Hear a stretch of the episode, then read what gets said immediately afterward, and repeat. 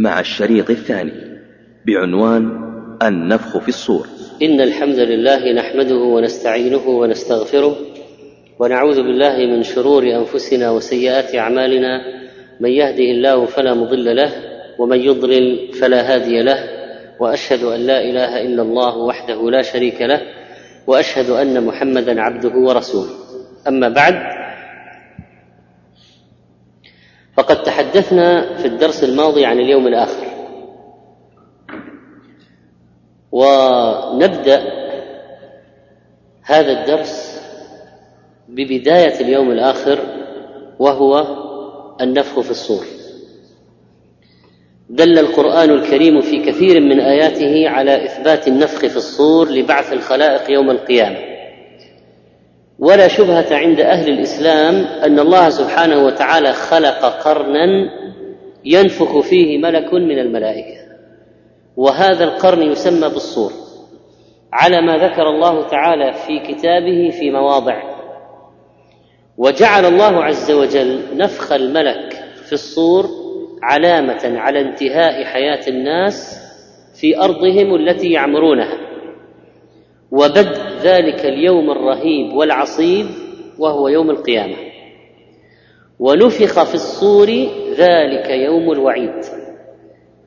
فاليوم هذا اليوم الآخر يوم توفى كل نفس ما كسبت ويوفي الله المؤمنين بوعده له في الجنة والكفار يأتيهم وعيدهم بالعذاب يجمع الله الناس فيه جمعا. وتركنا بعضهم يومئذ يموج في بعض ونفخ في الصور فجمعناهم جمعا. فيترك الله الخلائق يوم القيامة يختلط بعضهم ببعض واستع... و... وكلمة الموج هنا يموج بعض في بعض تدل على الحيرة والتردد الحاصل للخلق في ذلك المشهد العظيم. وقيل المراد اجوج ماجوج إذا خرجوا وانفتح السد يختلط بعضهم ببعض ويضطربون لكثرتهم هذا من الأقوال التي وردت. وقوله عز وجل أيضا يوم ينفخ في الصور فتأتون افواجا ونفخ في الصور فجمعناهم جمعا ونفخ في الصور ذلك يوم الوعيد. هذه الآيات تدل على أن هذا اليوم يبدأ بهذه النفخة. بس. هذا يدل على أن هذا اليوم يبدأ بهذه النفخة. واضطربت أحوال الكون الذي عهده الناس وانتهت المقاييس التي كانت في دنياهم وانتهت قضية الأحساب وما كانوا يتفاخرون به وتبدلت الأحوال غير الأحوال. فإذا نفخ في الصور نفخة واحدة وحملت الأرض والجبال فدكتا دكة واحدة فيومئذ وقعت الواقعة. وانشقت السماء فهي يومئذ واهية. والملك على أرجائها ويحمل عرش ربك فوقهم يومئذ ثمانية يومئذ تعرضون. لا تخفى منكم خافية. فإذا نفخ في الصور فلا أنساب بينهم يومئذ ولا يتساءلون. قال رجل لزهير بن نعيم ممن أنت يا أبا عبد الرحمن؟ قال ممن أنعم الله عليه بالإسلام. قال إنما أريد النسب. قال فإذا نفخ في الصور فلا أنساب بينهم يومئذ ولا يتساءلون. فيتيقن المكذبون حقيقة ما كذبوا به أنهم يرون الآخرة الآن القيامة عيانا وتتوالى عليهم مشاهدها وتترى أهوالها. فيأخذ الخوف بقلوبهم وحلوقهم وتتغير أحوالهم وألوانهم. يوم ينفخ في الصور ونحشر المجرمين يومئذ زرقا تغير الألوان. عند النفخ في الصور سيحشرون زرقا ويحشر المؤمنون إلى الرحمن وفدا مكرمين ويحشر المجرمون عطاشا زرق الألوان من الخوف والقلق والاضطراب. فيوقن الجميع عند ذلك بيوم الحق وأنه لا مجال للتكذيب ولا منازع لله في سلطانه وعرف الجميع النفخ عيانا. نحن الآن نعرفه علما يقينيا. وعندما يحصل سنعيشه واقعا أيضا حقيقيا. وننتقل من علم اليقين إلى حق اليقين. وهو الذي خلق السماوات والأرض بالحق ويوم يقول كن فيكون قوله الحق وله الملك يوم ينفخ في الصور عالم الغيب والشهادة وهو الحكيم الخبير. خص الله تعالى يوم القيامة بالذكر بإثبات الملك لنفسه فيه مع أنه مالك الأولى والآخرة لأن الملك في ذلك اليوم ليس فيه شبهة لأحد ولا متعلق لأي إنسان. أما في الدنيا فالملك يقول أملك والسيد يقول أملك العبد ورب الدار يقول أملكها. يوم القيامة ما في أصلا لأحد شيء من الملك. ولذلك قال وله الملك يوم ينفخ في الصور يعني ملكا تاما من جميع الوجوه. مع أن الملك الحقيقي له في الدنيا فإن الله يملك كل ملك وما ملك وكل مالك وما يملك كلهم ملك لله. لكن يوم القيامة ما لأحد تعلق بملك ولا شبهة له فيه. فلا يبقى إلا الملك الواحد القهار. وهنالك تكون الشدائد والكربات وتتقطع الأنساب وأوصال الكفار. وتفزع الناس تلك النفخة.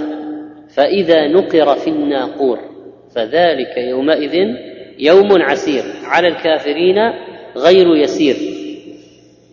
فإذا نفخ في الصور للقيام من القبور وجمع الله الخلائق للبعث والنشور فذلك يومئذ يوم عسير لكثرة أهواله وشدائده. غير يسير على الكافرين لأنهم يأسوا من الخير. وأيقنوا بالهلاك والبوار. أما أهل الإيمان فإن الله ييسره عليهم. قال بهز بن حكيم أثر هذه الآية على المؤمنين صلى بنا زرارة ابن أوفى قاضي البصرة وهو من أعلام التابعين في مسجد بني قشير فقرأ هذه الآية فإذا نقر في الناقور فخر ميتا من هول ما استشعر من الآية. نفخة الصعق ونفخة البعث بعدها. فخر ميتا فكنت في من حمله إلى داره. وأورد القصة الذهبي في السير وصححها. وقال كان ذلك سنة ثلاث وتسعين للهجرة أهل الغفلة يتمادون في غفلتهم حتى ينفخ في الصور. ما ينظرون إلا صيحة واحدة تأخذهم وهم يخصمون. وقال عليه الصلاة والسلام في حديث الدجال الطويل لما تأتي النفخة النفخة الأولى نفخة الصعق.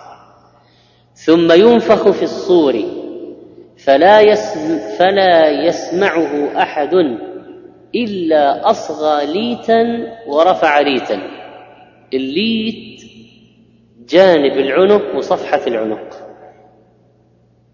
فلا إذا نفخ نفخة الصعق على الجيل الموجود من الناس في الأرض آخر جيل في البشرية الذين سيسمعونها في الأرض ما في واحد إذا نفخ في الصور للصعق إلا وهو يصغي ليتا ويرفع ليتا. يصغي يعني يميل. فإذا أول ما ينفخ كل واحد من الموجودين يمد عنقه ليسمع. فواحدة تميل من جنب والثانية ترتفع. إلا أصغى ليتا ورفع ليتا من هولها. أصغى ليتا ورفع ليتا. قال عليه الصلاة والسلام وأول من يسمعه رجل يلوط حوض إبله. قال فيصعق ويصعق الناس. رواه مسلم. معنى يلوط حوض إبله يعني يصلحه ويطينه لأجل سقي الإبل. أول واحد. هذا خبر من الغيب. طبعا النبي عليه الصلاة والسلام يخبرنا عن غيب المستقبل. أول واحد رجل يلوط حوض إبله. يسمع النفخة ثم يسمع الناس يتتابعون. وقوله عليه الصلاة والسلام فيصعق ويصعق الناس يعني أن أول من يسمعه ويصعق هذا ثم يتبعه الناس فلا هو تهنى بما تعب فيه من بناء حوضه. وكذلك الذي نشر الثوب ليبيعه والذي يمد يده ليشتريه والذي يرفع اللقمة إلى فيه ليأكلها. ما حد تهنى بشيء لأنها القاضية قد جاءت. بهذه النفخة. ولذلك قال عليه الصلاة والسلام ولتقومن الساعة وقد نشر الرجلان ثوبهما بينهما فلا يتبايعانه ولا يطويانه هو ممدود الآن من البائع للمشتري ليفحصه. فلا يطويانه ولا يتبايعانه. فقد جاءت النفخة قضي عليهم. ولا تقومن الساعة وقد انصرف الرجل بلبن لقحته. حلب الناقة. وانصرف بالإناء ليشرب منه. فلا يطعمه. ولا تقومن الساعة. وهو يليط حوضه فلا يسقي فيه. ولا تقومن الساعة. وقد رفع أحدكم أكلته إلى فيه فلا يطعمها. فاللبن لا يطعمه واللقمة لا يطعمها ولا يتهنى أحد بشيء. ارتحل سيبويه إمام النحو إلى خراسان ليحظى عند واليها طلحة بن طاهر بن الحسين يعني بالجوائز والأعطيات يرجو ذلك لأنه كان يحب النحو. فمرض هنالك سيبويه مرضه الذي توفي فيه وقال عند الموت يؤمل دنيا لتبقى له فوافى المنية دون الأمل. حثيثا يروي أصول الفسيل فعاش الفسيل ومات الرجل. انتهى. الفسيل النخل الصغير والحثيث النشيط المجتهد. هذا يوم رهيب يذهل فيه اللبيب لو دام للعاقل ذكره لأذهب عنه لذة العيش وأنساه نعيم الدنيا. روى الإمام أحمد والترمذي عن أبي سعيد رضي الله عنه قال قال رسول الله صلى الله عليه وسلم كيف أنعم وصاحب القرن قد التقم القرن؟ كيف يطيب لي عيش؟ كيف أفرح وأتنعم بعيش؟ وصاحب القرن الملك الموكل بالنفخ في الصور. قد التقم القرن اذا وضعه في فيه.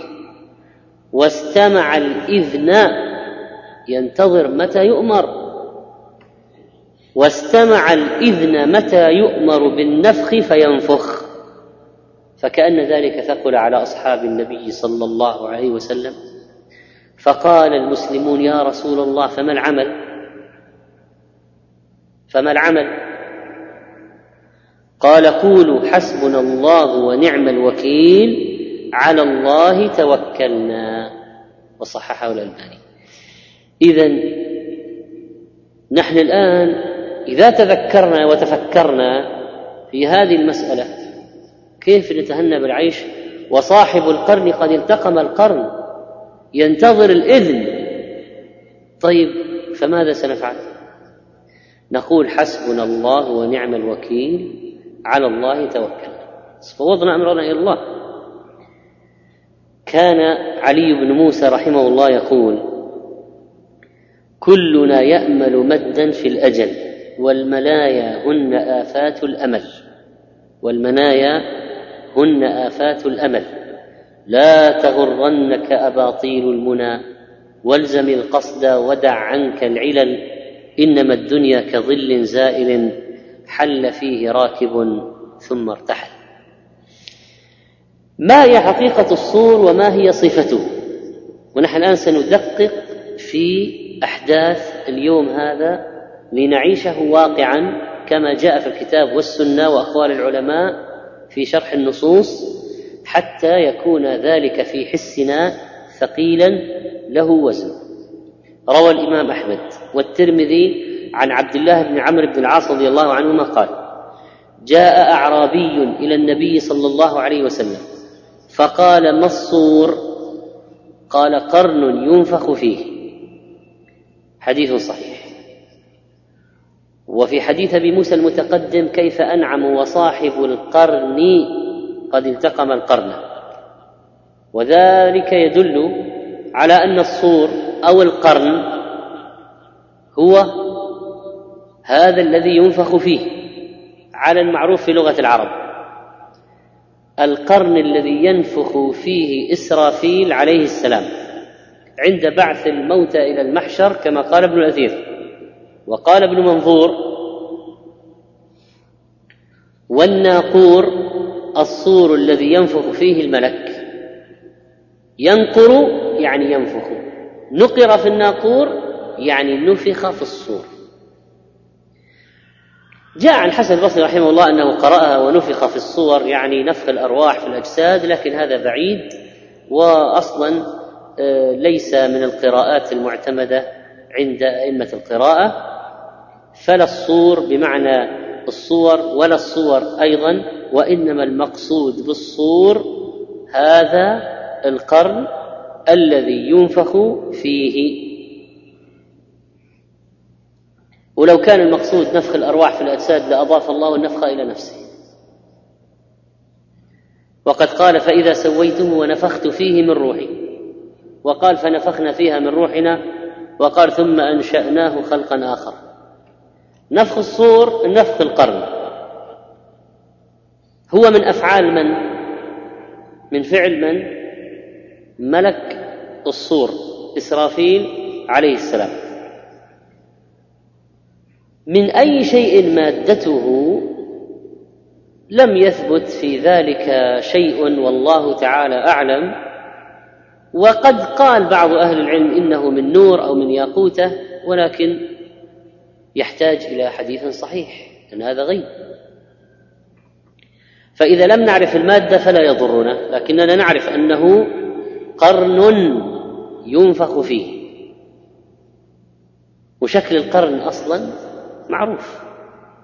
ولكن القرن الذي في فم الملك غير الموجود أمامنا في الدنيا هذا غيب لم نشهده.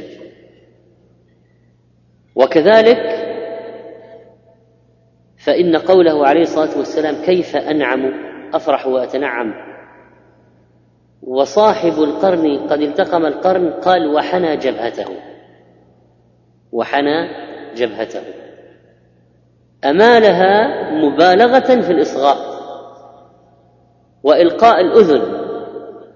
قال وأصغى سمعه يعني أمال أذنه ليسمع أمر الله. واستمع الإذن متى يؤمر بالنفخ فينفخ. فقوله في الحديث واستمع الإذن متى يؤمر بالنفخ فينفخ. معناه أن الالتقام والإصغاء والنفخ كله حق على الحقيقة. التقمه فعلا والقرن حقيقي.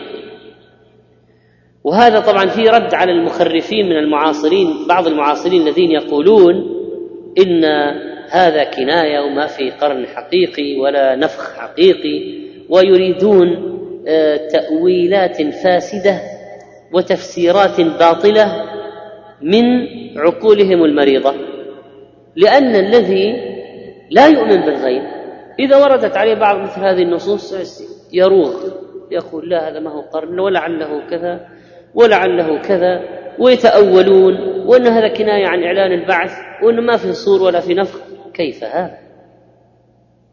هذه الحروب كانت تقوم بالنفخ في الأبواق. يعني إشعار إشعار قيام الحرب كان يتم عند أهل الجيوش بالنفخ بالبوق أو النفخ بالقرن. يصنعون قرنا ينفخ فيه لكي يتنبه الناس إلى الخطر. فالقرن قد التقمه ملك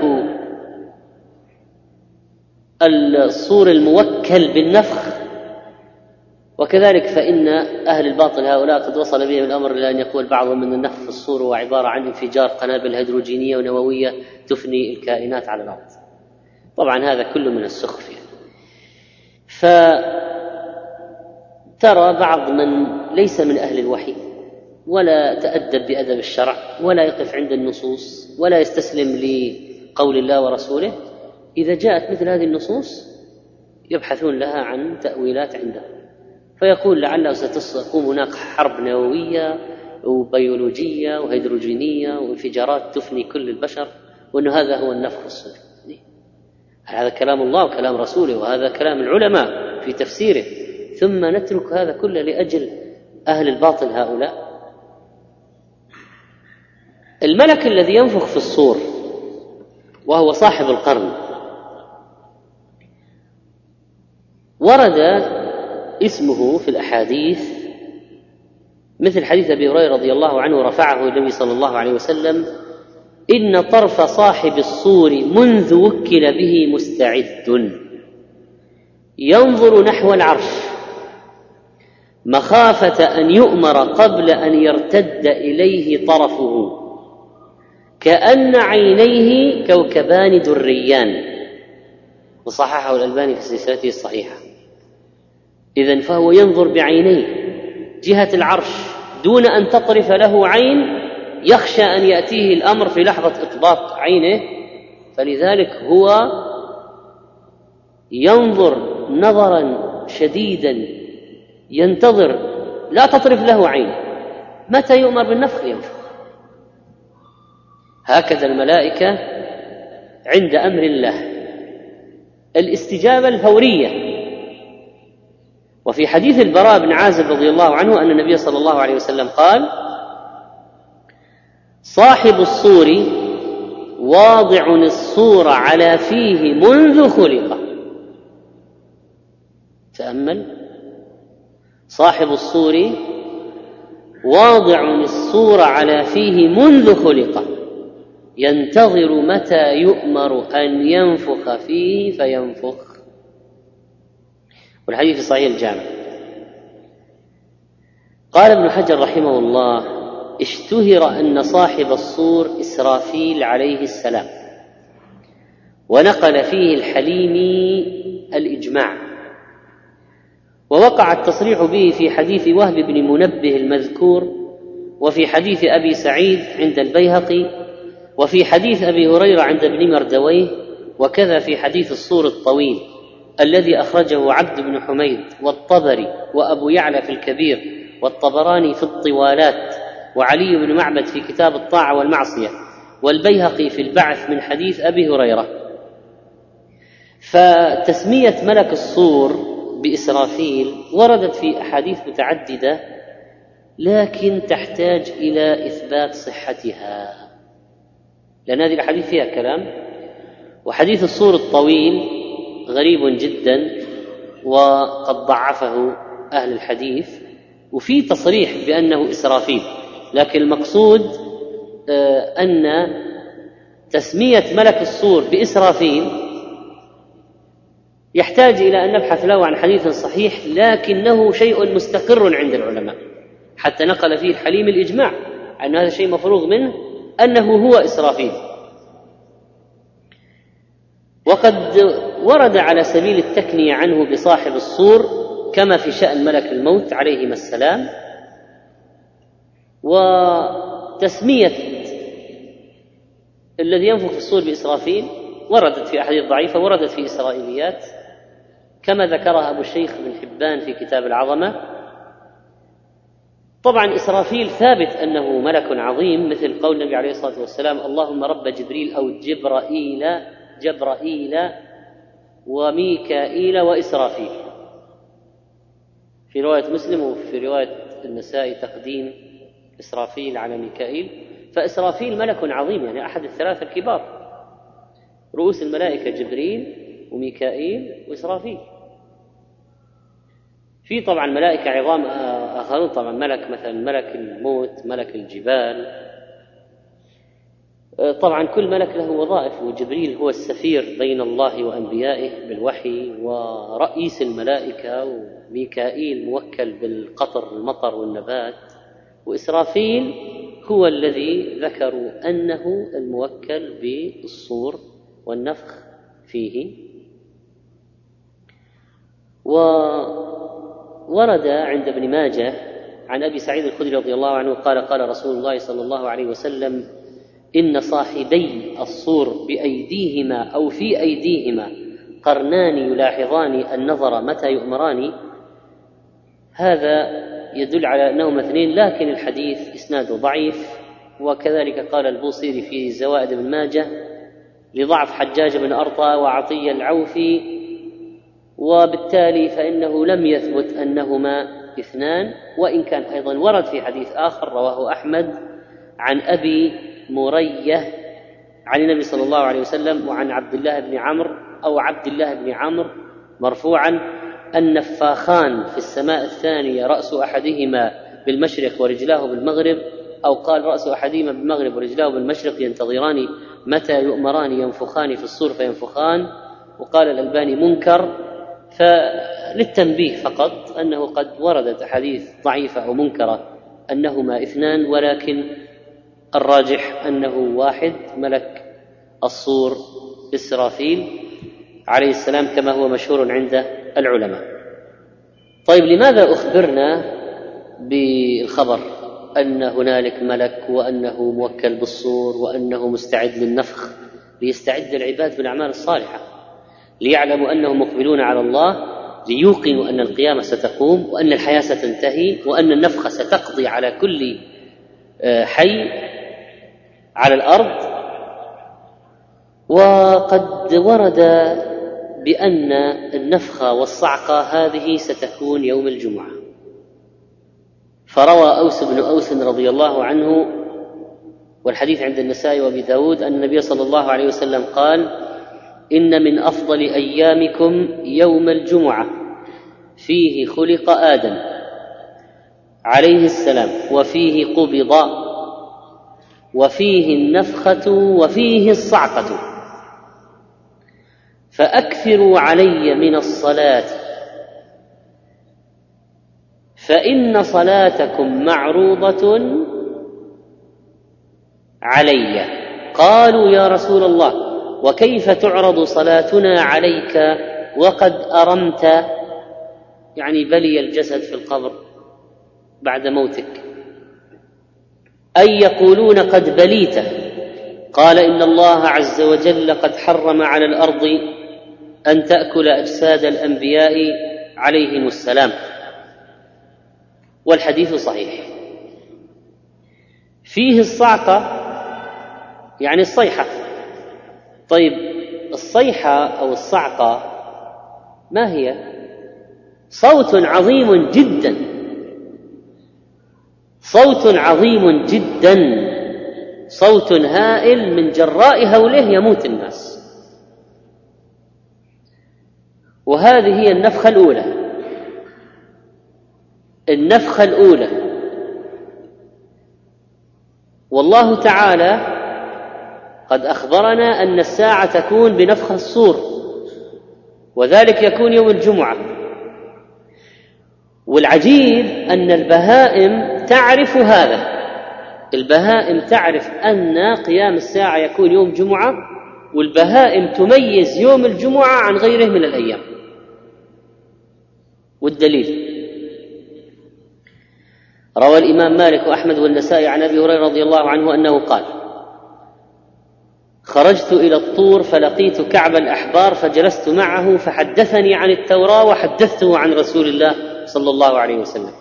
فكان فيما حدثته أن قلت قال رسول الله صلى الله عليه وسلم خير يوم طلعت عليه الشمس يوم الجمعة. فيه خلق آدم وفيه أهبط من الجنة وفيه تيب عليه وفيه مات وفيه تقوم الساعة. وما من دابه الا وهي مصيخه يوم الجمعة من حين تصبح حتى تطلع الشمس. شفقا من الساعة إلا الجن والإنس. يعني أهل التكليف الجن والإنس في غفلة. والدواب والبهائم غير المكلفة يوم الجمعة من أول الصباح من الفجر إلى طلوع الشمس مصيخة والإصاخة هي الاستماع مع التوقع لأمر يطرأ. إذا أصاخ السمع ليس معنى فقط استمع وإنما استمع مع توقع لشيء يطرأ. ما هنالك دابة إلا وهي مصيخة من أول النهار إلى طلوع الشمس. هذه بين الفجر وطلوع الشمس وقت النفخة. ستقوم الساعة يوم الجمعة صباحا من الفجر إلى طلوع الشمس. ستكون النفخة القاضية على جميع الناس. وقد أخبر النبي صلى الله عليه وسلم أن إصاختها إنما هي توقع للساعة وشفقة منها مع أنها دواب. دواب لا تعقل لكن تدرك أن مشفقة مع أنها بهائم لكنها مشفقة من الساعة. تصيخ. وهذا الوقت اللي أكثر الناس فيه نايمين. في غفلة من سهر ليلة الجمعة والدواب في هذا الوقت في غاية الانتباه. قال ابن عبد البر رحمه الله في التمهيد وفي هذا الحديث دليل على أن الإنس والجن لا يعلمون من معنى الساعة ما يعرف غيرهم من الدواب وهذا أمر تقصر عنه أفهامنا وهذا الجنس من العلم لم يؤت الناس منه إلا قليلا. كم مرة ينفخ في الصور؟ ورد في القرآن الكريم ذكر نفختين. إحداهما تعقب الأخرى.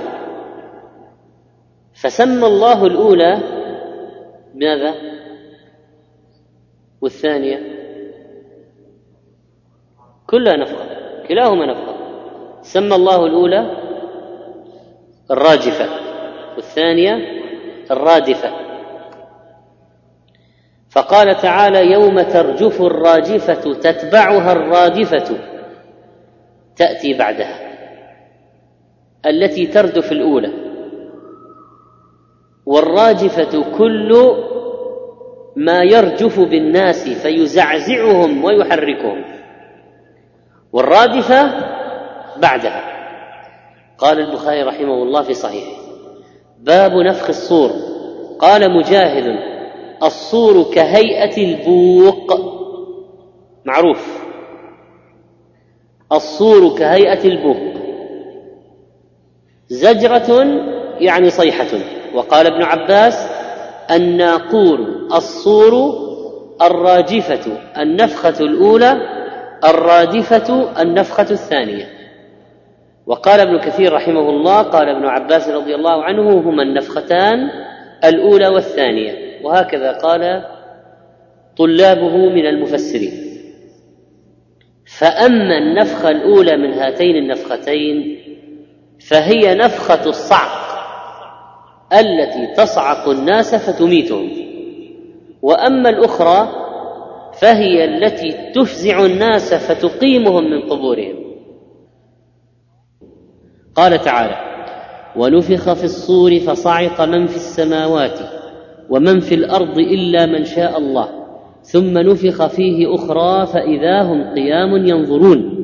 وقال عز وجل ما ينظرون إلا صيحة واحدة تأخذهم وهم يخصمون فلا يستطيعون توصية ولا إلى أهلهم يرجعون. ونفخ في الصور أي نفخ هذه؟ الثانية فإذا هم من الأجداث من القبور إلى ربهم ينسلون ودلت السنن والآثار على أنهما نفختان أيضا كما في حديث أبي هريرة عن المدة بين النفختين قال بين النفختين أربعون.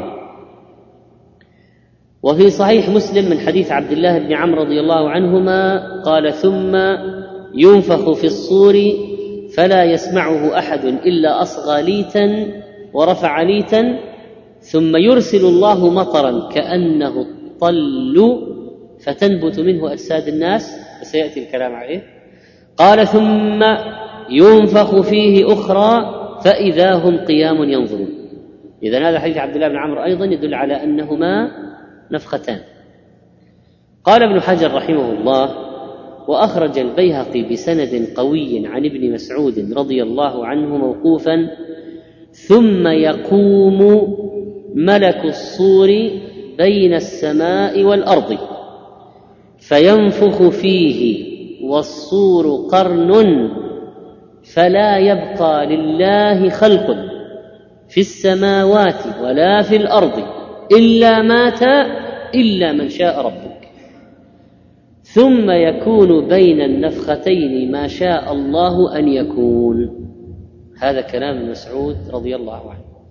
ومثل هذا لا يقوله من رأيه إنما هو متصل بالوحي. فظاهر الآيات والأحاديث الواردة في ذكر النفخ الصور أنهما نفختان وهذا رأي عدد من أهل العلم كابن حجر رحمه الله والقرطبي وغيرهما. وذهب عدد من العلماء ومنهم شيخ الإسلام ابن تيمية رحمه الله إلى أن النفخات ثلاث. وقال إن القرآن قد أخبر بثلاث نفخات.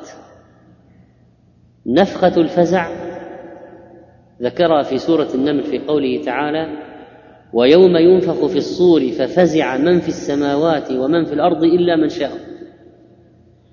ونفخة الصعق والقيام ذكرهما في قوله ونفخ في الصور فصعق من في السماوات ومن في الأرض إلا من شاء الله ثم نفخ في أخرى فإذا هم قيام ينظرون. فقال يعني آية النمل هذه فيها نفخة الفزع. والآية الأخرى فيها النفختان الصعق والإحياء. والذين قالوا أنهما نفختان جعلوا نفخة الفزع ونفخة الصعق واحدة يفزعون ويصعقون. وبعض العلماء قالوا أنها ثلاث أولها فزعة وثانيا صعق وموت وبعد ذلك تأتي نفخة البعث. وطبعا فالذين اختاروا إن إنهما نفختان كالقرطبي قال ونفخة الفزع هي نفخة الصعق لأنهما أي الصعق والفزع لا زمان لها أي فزعوا ماتوا منه. والسنة دلت على أنهما نفختان وإنما جاء في الآية آية النمل أن نفخة الفزع التي جعلها بعض العلماء الأولى ثم الثانية والثالثة. وهذا مشهد رهيب مفزع لأن النفخ إذا فاجأت الناس لا يكونون يتوقعونه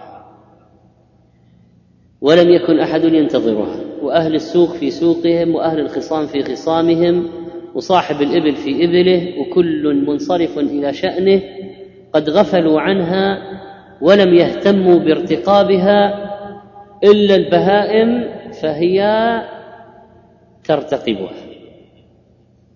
فجاءت النفخة فقبضت أرواحهم جاءت هذه الصيحة العظيمة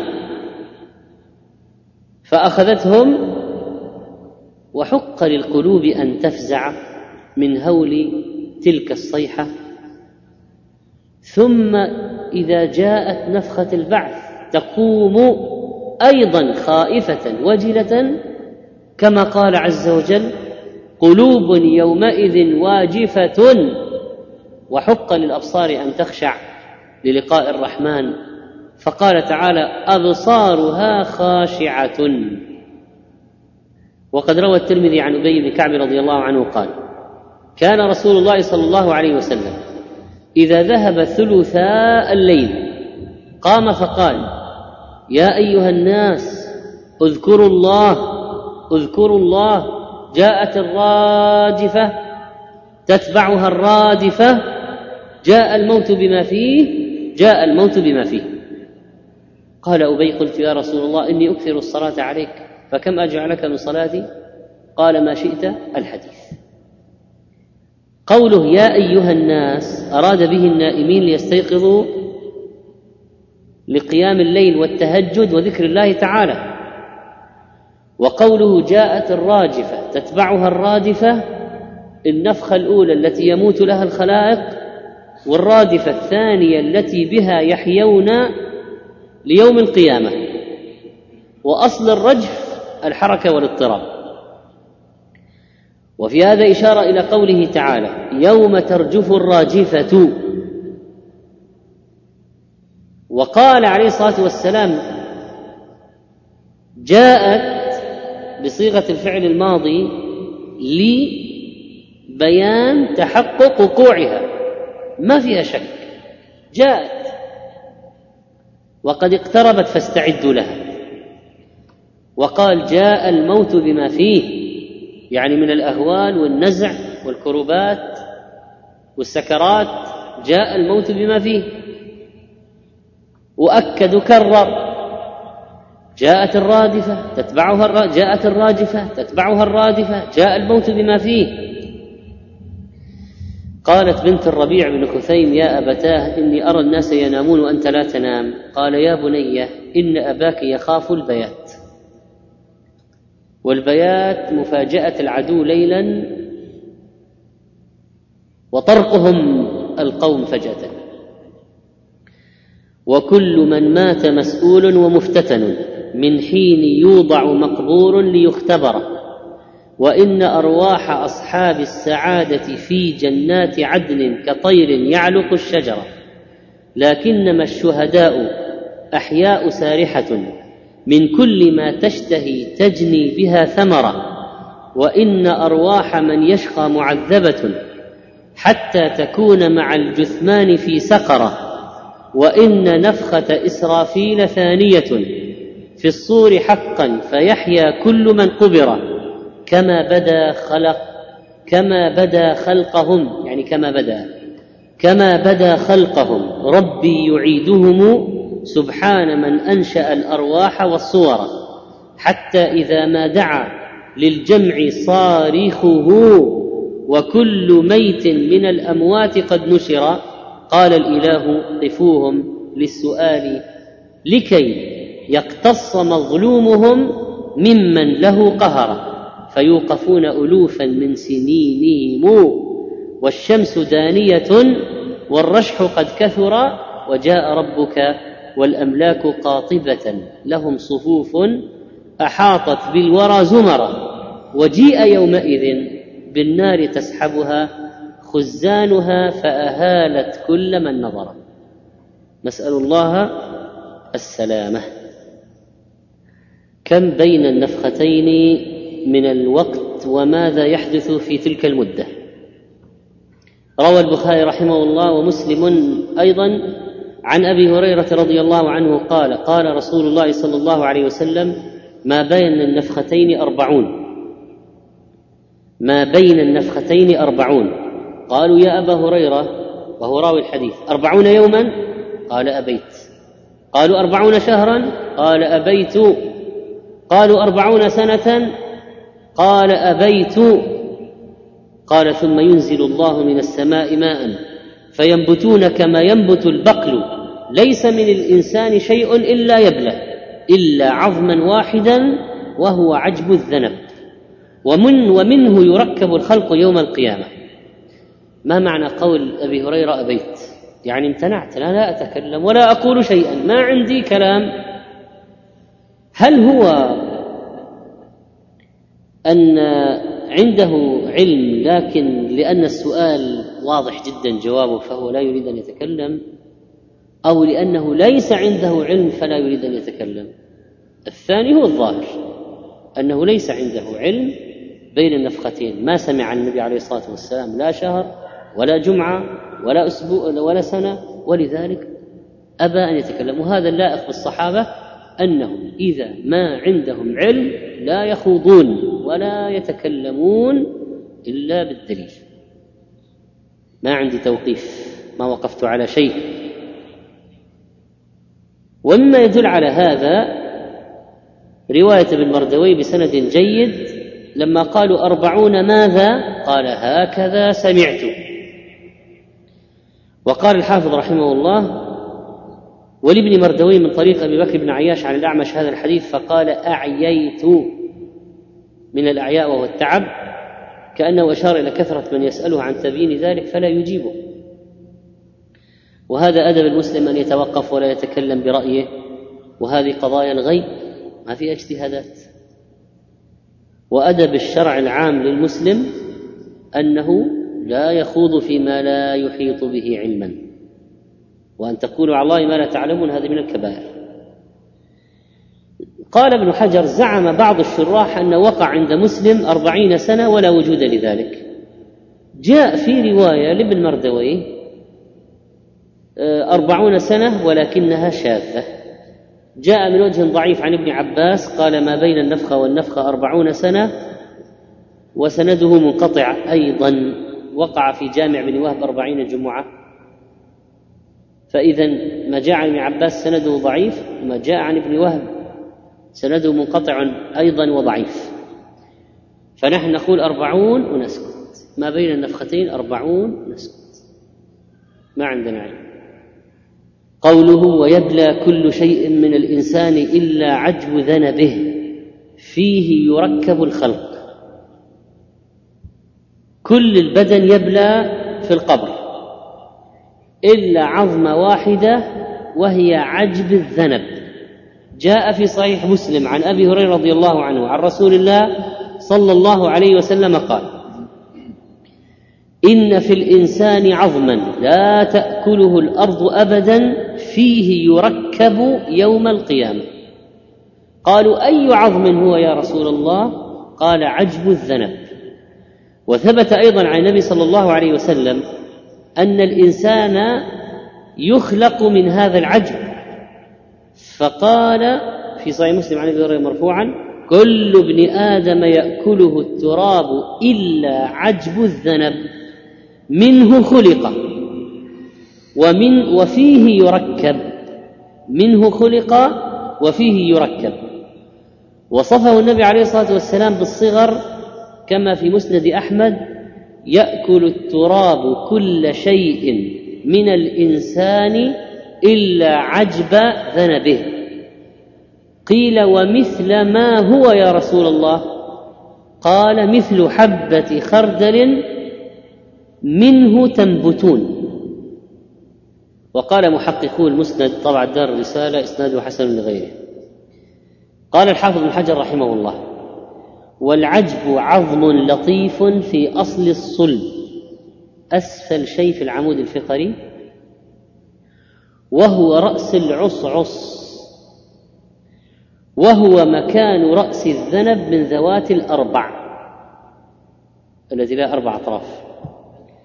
ثم نقل عن ابن عقيل قوله لله في هذا سر لا يعلمه إلا الله لأن من يظهر الوجود من العدم لا يحتاج إلى شيء يبني عليه. الله عز وجل ممكن يعيدهم بدون عجب ذنب. طيب ولماذا يعني هذا رأس العصعص يبقى؟ لله في ذلك سر. ما أخبرنا ما نتكلم. لكن سبحان الله يشبه النبات. كيف من بذرة تخرج الشجرة؟ وهذا من عظم المستدق الصغير هذا عجب الذنب ينبت الإنسان يوم القيامة يخرجون من قبورهم قال ابن عبد البر رحمه الله وأما قوله منه خلق وفيه يركب فيدل على أن ابتداء خلقه وتركيبه من عجب ذنبه. والله أعلم. وهذا لا يدرك إلا بخبر ولا خبر فيه عندنا مفسر عندنا معلومة أن ابتداء التركيب يوم القيامة سيكون من هذا العظم. وقال رحمه الله وظاهر الحديث وعمومه يوجب أن يكون بنو آدم كلهم سواء في ذلك. إلا أنه قد روي في أجساد الأنبياء والشهداء أن الأرض لا تأكلهم. طبعا هو يشير إلى حديث النبي صلى الله عليه وسلم إن الله عز وجل قد حرم على الأرض أن تأكل أجساد الأنبياء عليهم السلام. رواه أبو داود والنسائي وهو حديث صحيح. وقال ابن عبد البر أيضا وحسبك ما جاء في شهداء أحد وغيرهم وهذا يدل على أن قوله صلى الله عليه وسلم يأكل التراب كل شيء من الإنسان أنه لفظ عموم ويدخله الخصوص. فإذا كل شيء يفنى من الإنسان إلا عجب الذنب. هذا عام لكن مخصوص يعني يستثنى منه. ما الذي يستثنى؟ الأنبياء لأن أجسادهم أصلا لا تبلى حتى تركب. فهي محفوظة. طبعا إحنا ما نعرف مكان نبي مدفون الآن إلا قبر النبي عليه الصلاة والسلام وقبر إبراهيم الخليل كما هو مشهور. بقية الأنبياء الله أعلم. أين هم في الأرض؟ إنما أجسادهم باقيه موجودة. طيب بالنسبة للشهداء يعني الأنبياء هذا بالنص معلوم بالنسبة للشهداء والقرطبي ألحق المؤذن المحتسب لكن يحتاج إلى دليل. طبعا بالنسبة للشهداء معروف مثلا رواية قتل أحد وكيف أن جابر استخرج جسد والده بعد سنين وأنه كما هو وربما شابت شعرات وأصاب آلة الحفر ضرب على الأذن فنفر الدم. يعني في روايات على أن بعض أجساد الشهداء تبقى. إلى كم؟ الله أعلم. هل كل الشهداء؟ الله أعلم. إذا أرواح أجساد الأنبياء باقية. أجساد بعض الشهداء ورد أنها بقيت مدة. وما نستثني شيئا إلا بدليل وما عندنا دليل نسكت. نكل العلم إلى الله. طيب بين النفختين أربعون. أخرج البيهقي بسند قوي عن ابن مسعود موقوفا ثم يقوم ملك الصور بين السماء والأرض فينفخ فيه والصور قرن فلا يبقى لله خلق في السماوات ولا في الأرض إلا مات إلا من شاء ربك. ثم يكون بين النفختين ما شاء الله أن يكون. قال الحافظ رحمه الله وجاء فيما يصنع بالموتى بين النفختين ما وقع في حديث الصور الطويل.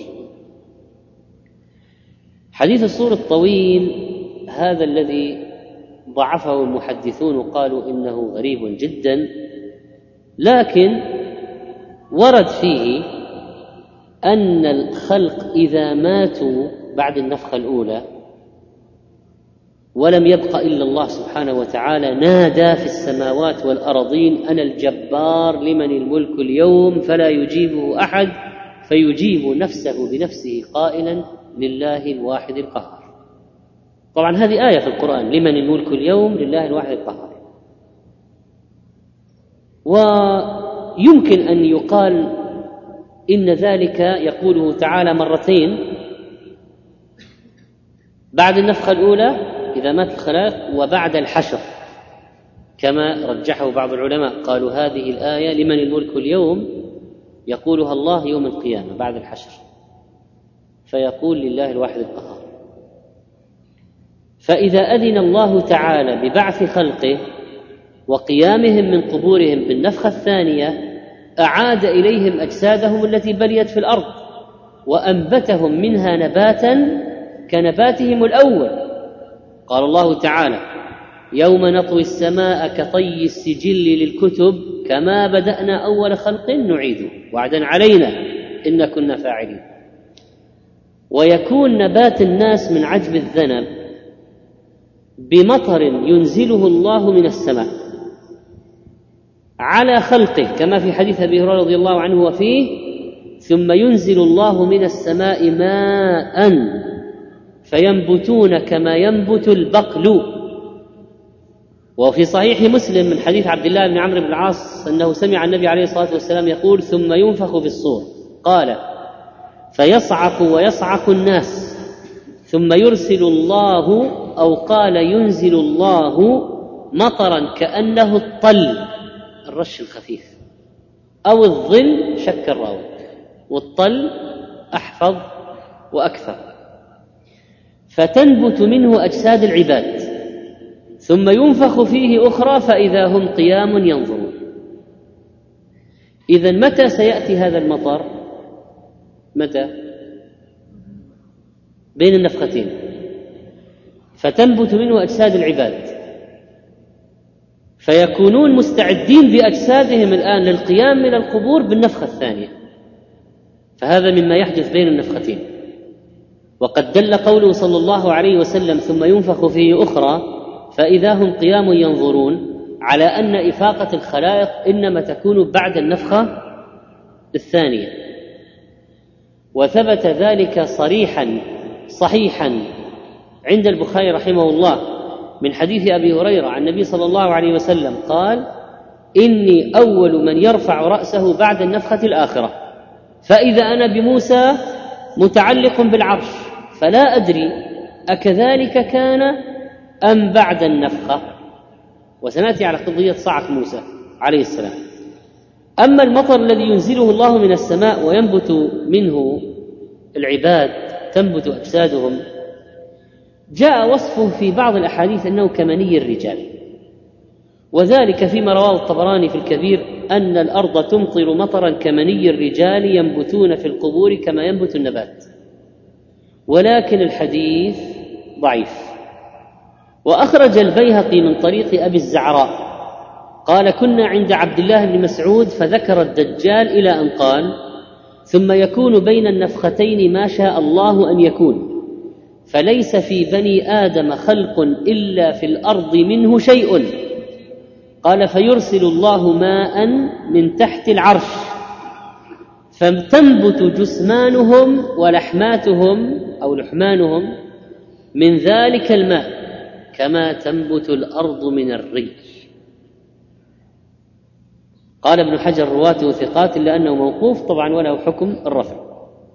وفي ذلك المطر النازل من السماء عند بعث الله لخلقه بيان لإخراج الموتى ومثال على ذلك كما قال تعالى وهو الذي يرسل الرياح بشرا بين يدي رحمته حتى إذا أقلت سحابا ثقالا سقناه لبلد ميت فأنزلنا به الماء فأخرجنا به من كل الثمرات كذلك نخرج الموتى لعلكم تذكرون.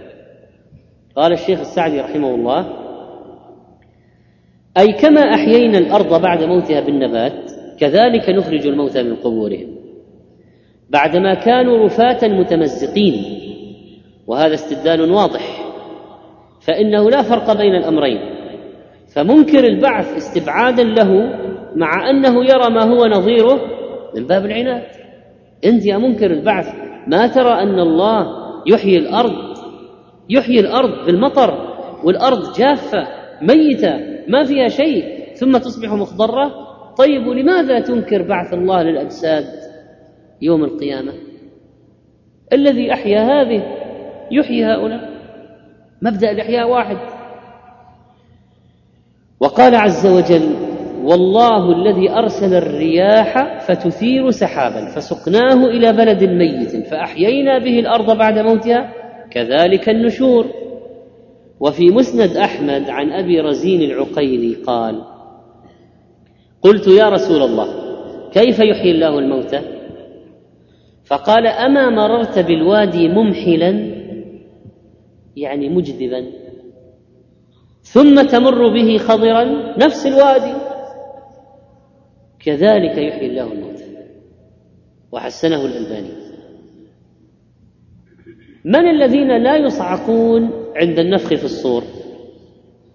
دل قوله تعالى ونفخ في الصور فصعق من في السماوات ومن في الأرض إلا من شاء الله على أن هنالك خلقا من خلق الله لا يصعقون إذا نفخ النافخ في الصور.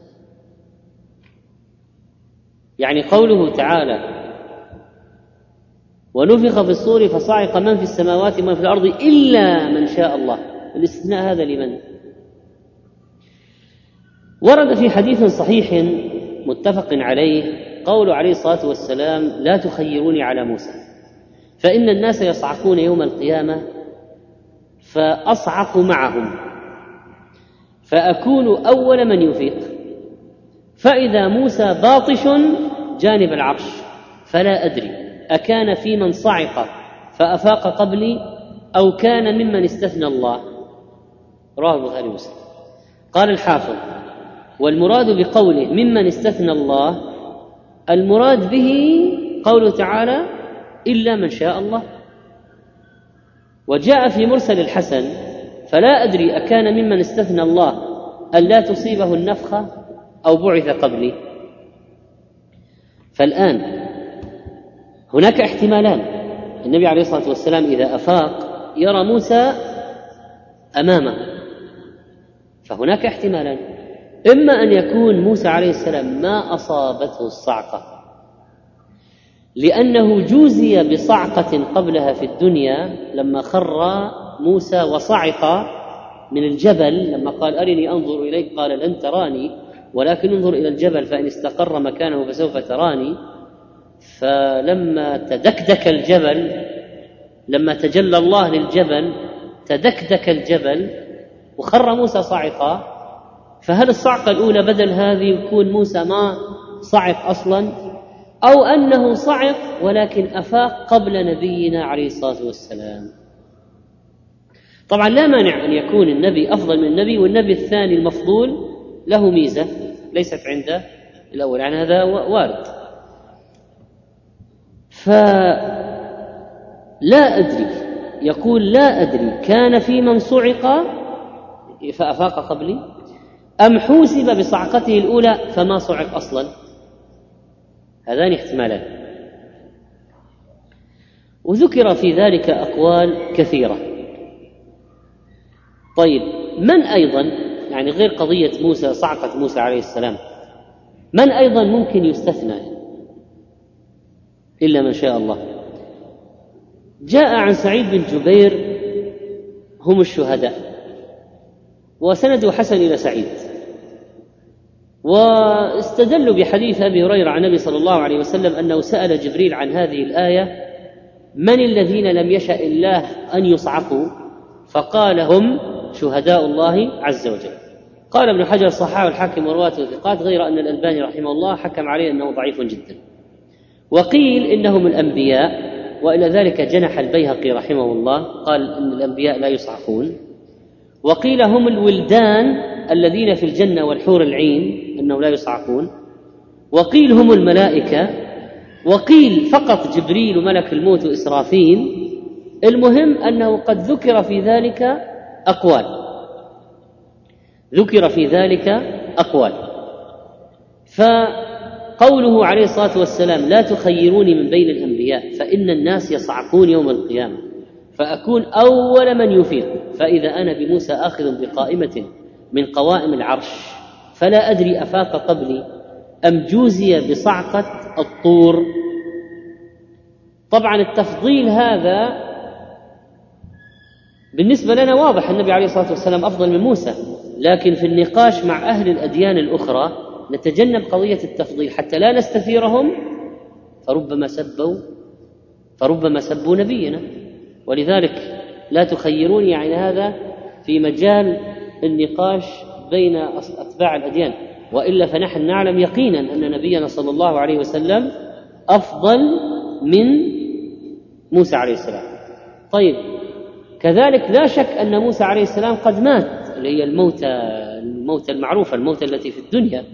كما جاء في الحديث أن الله سبحانه وتعالى لما أرسل لي موسى عليه السلام ملك الموت على هيئة رجل ثم لطم ثم في النهاية قال ثم ماذا قال الموت؟ قال فمن الآن. وقبض موسى عليه السلام.